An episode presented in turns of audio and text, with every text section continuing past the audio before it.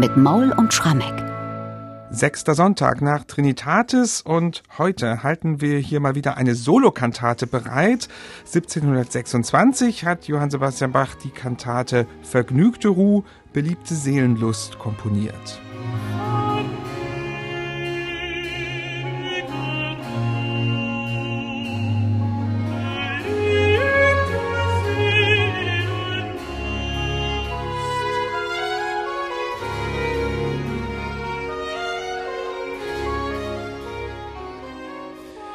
So Soweit ein Stück aus diesem wunderbaren Eingangssatz dieser Kantate. Es ist eine relativ kurze Kantate. Sie hat nur fünf Sätze und sie ist besetzt für Altstimme und Orchester, ohne weitere Vokalsolisten und auch ohne Chor. Und das kommt Michael in diesem Moment, 1726, relativ überraschend, denn an den Sonntagen davor und danach hat Bach auch neue Kantaten komponiert, aber mit Chor und vor allem mit vielen Bibelzitaten, die da vertont wurden. Hier ist das ganz anders. Es ist eine moderne Dichtung im sogenannten Neumeisterstil ohne Bibelzitate, ohne direkte zumindest. Gibt es da irgendeine Erklärung dafür, dass diese Kantate hier eigentlich so wie ein Fremdkörper wirkt?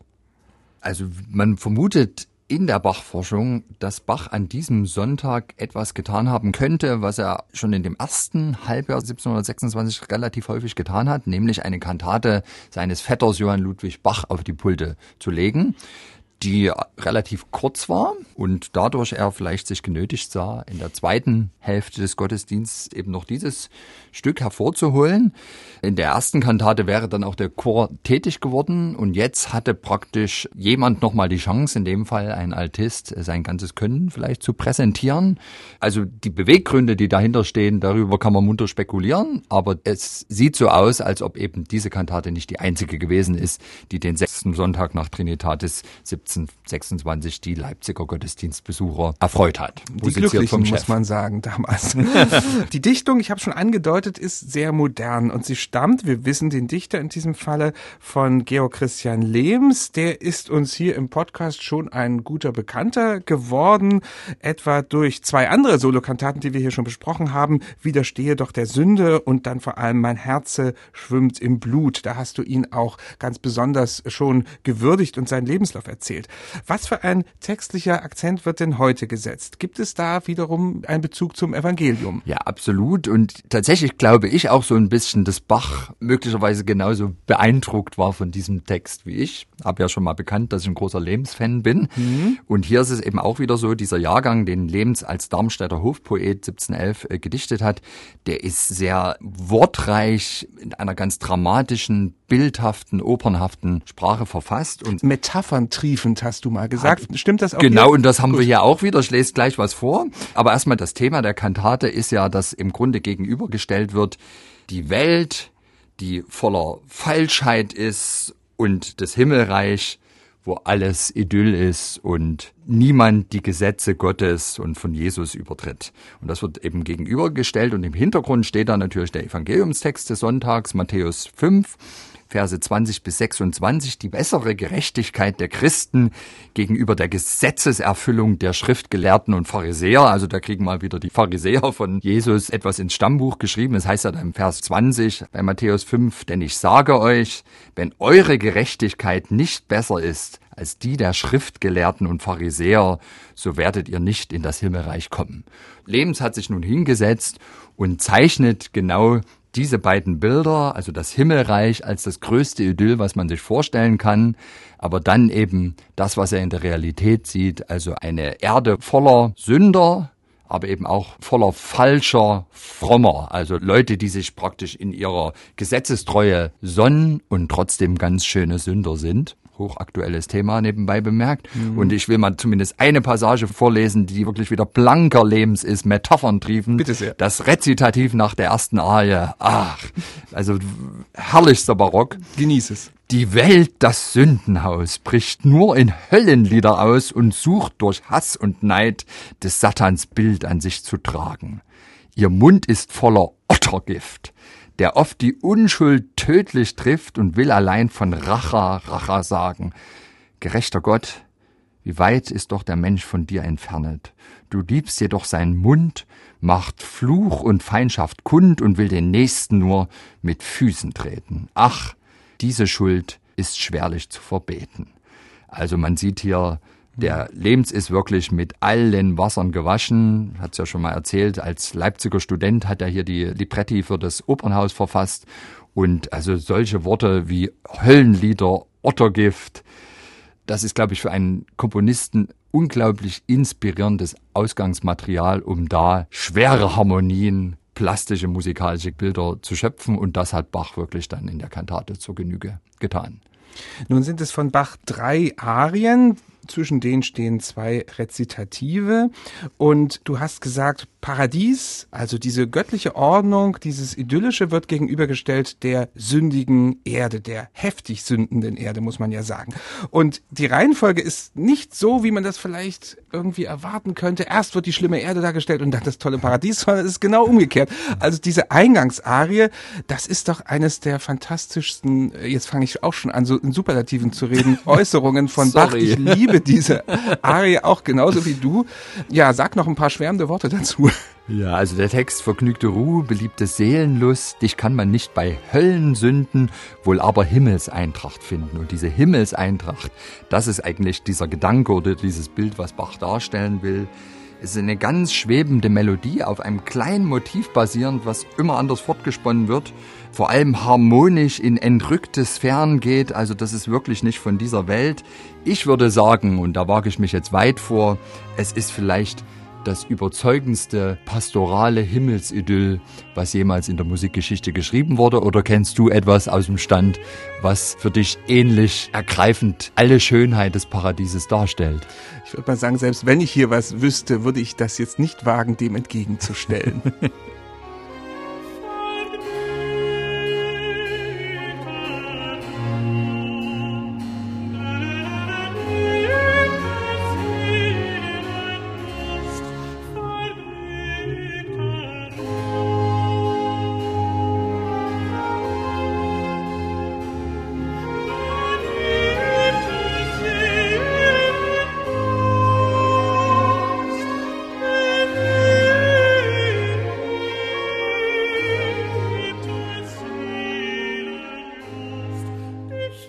Ja, und diesem Idyll am Anfang, das wir beide so lieben, stellt nun Bach in den vier weiteren Sätzen jetzt dieser Kantate die sündige Welt gegenüber. Das Rezertiv hast du schon vorgelesen und da schließt sich eine Arie an, die wirklich verrückt ist, im wahrsten Wortsinne, verrückt.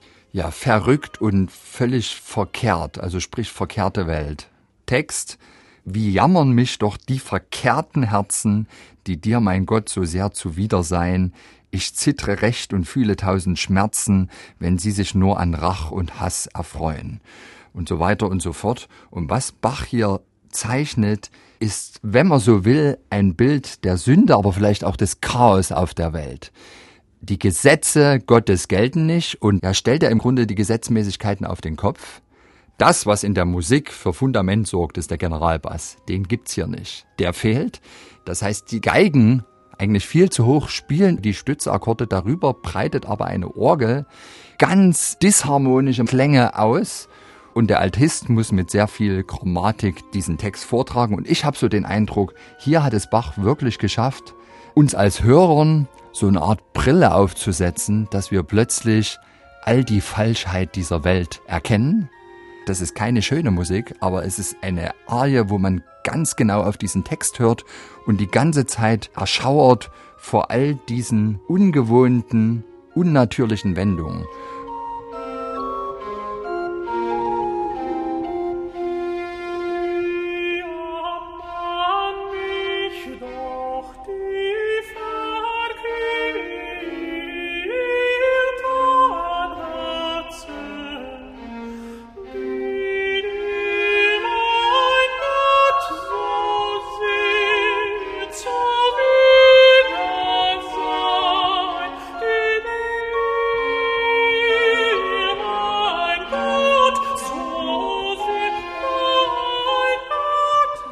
Das ist also die bodenlose Welt, die hier Johann Sebastian Bach in dieser Arie ohne Basso Continuo präsentiert, mit dieser verrückten Orgelstimme obligat.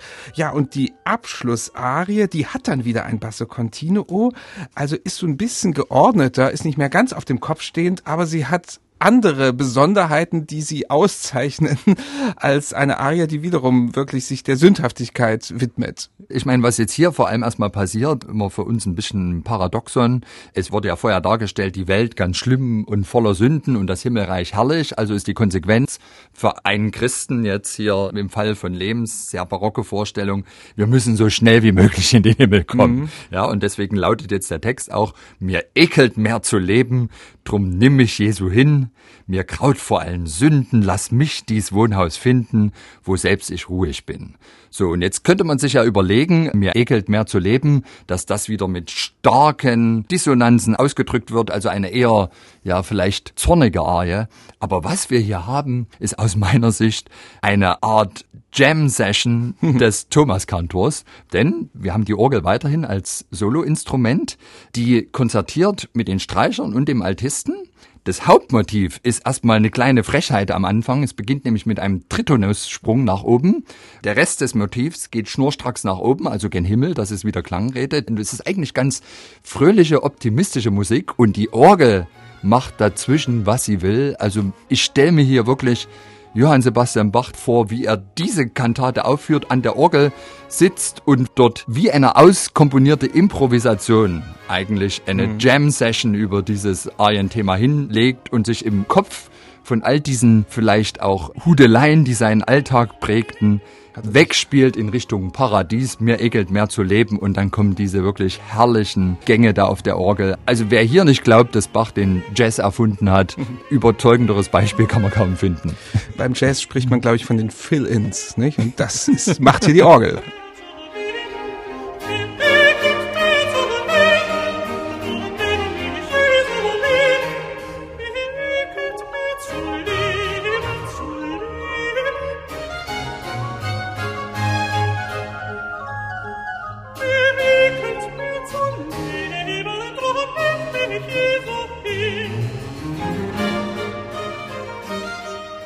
Das ist also die von Michael Maul als Jam Session bezeichnete Schlussarie der Kantate Vergnügte Ruhe, beliebte Seelenlust. Michael, jetzt will ich aber noch eins wissen von dir.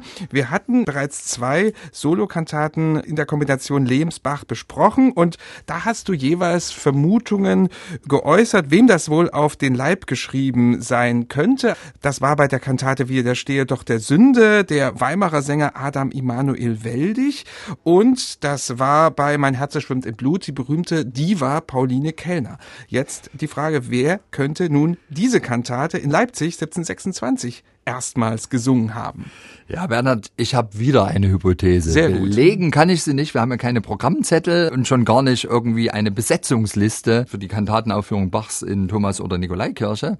Aber was wir wissen, ist, dass Bach in der zweiten Hälfte der 1720er Jahre immer mal ein kleinen Etat hatte, um aus dem Stadtsäckel studentische Helfer bei seiner Kirchenmusik zu belohnen. Und da gibt's dann eben so kleine Einträge, wo dann steht, also dem und dem Bassisten oder Tenoristen oder Violinisten zwölf Taler zur Ergötzlichkeit. Und das ist dann, glaube ich, ein Zeichen dafür, dass speziell diese Namen, die da genannt werden, Studenten waren, die über einen längeren Zeitraum dem Bach treu zur Seite gestanden haben.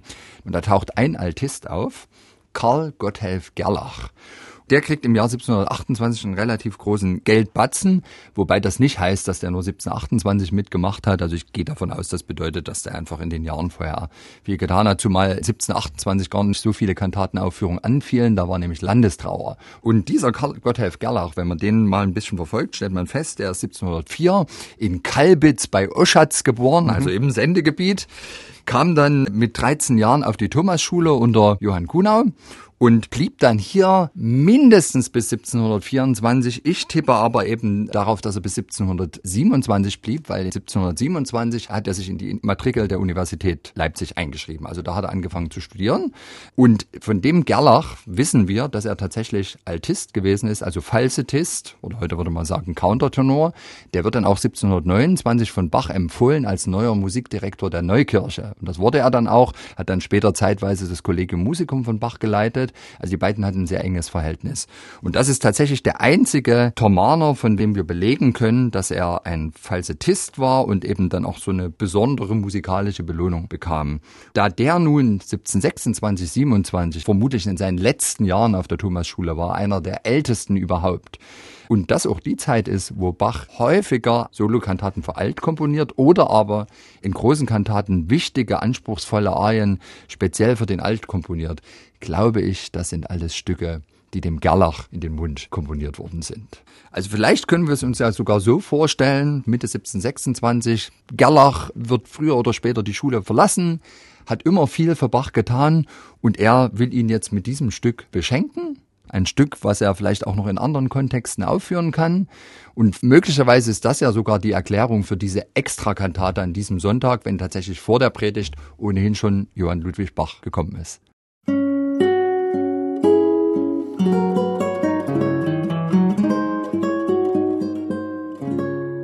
MDR Classic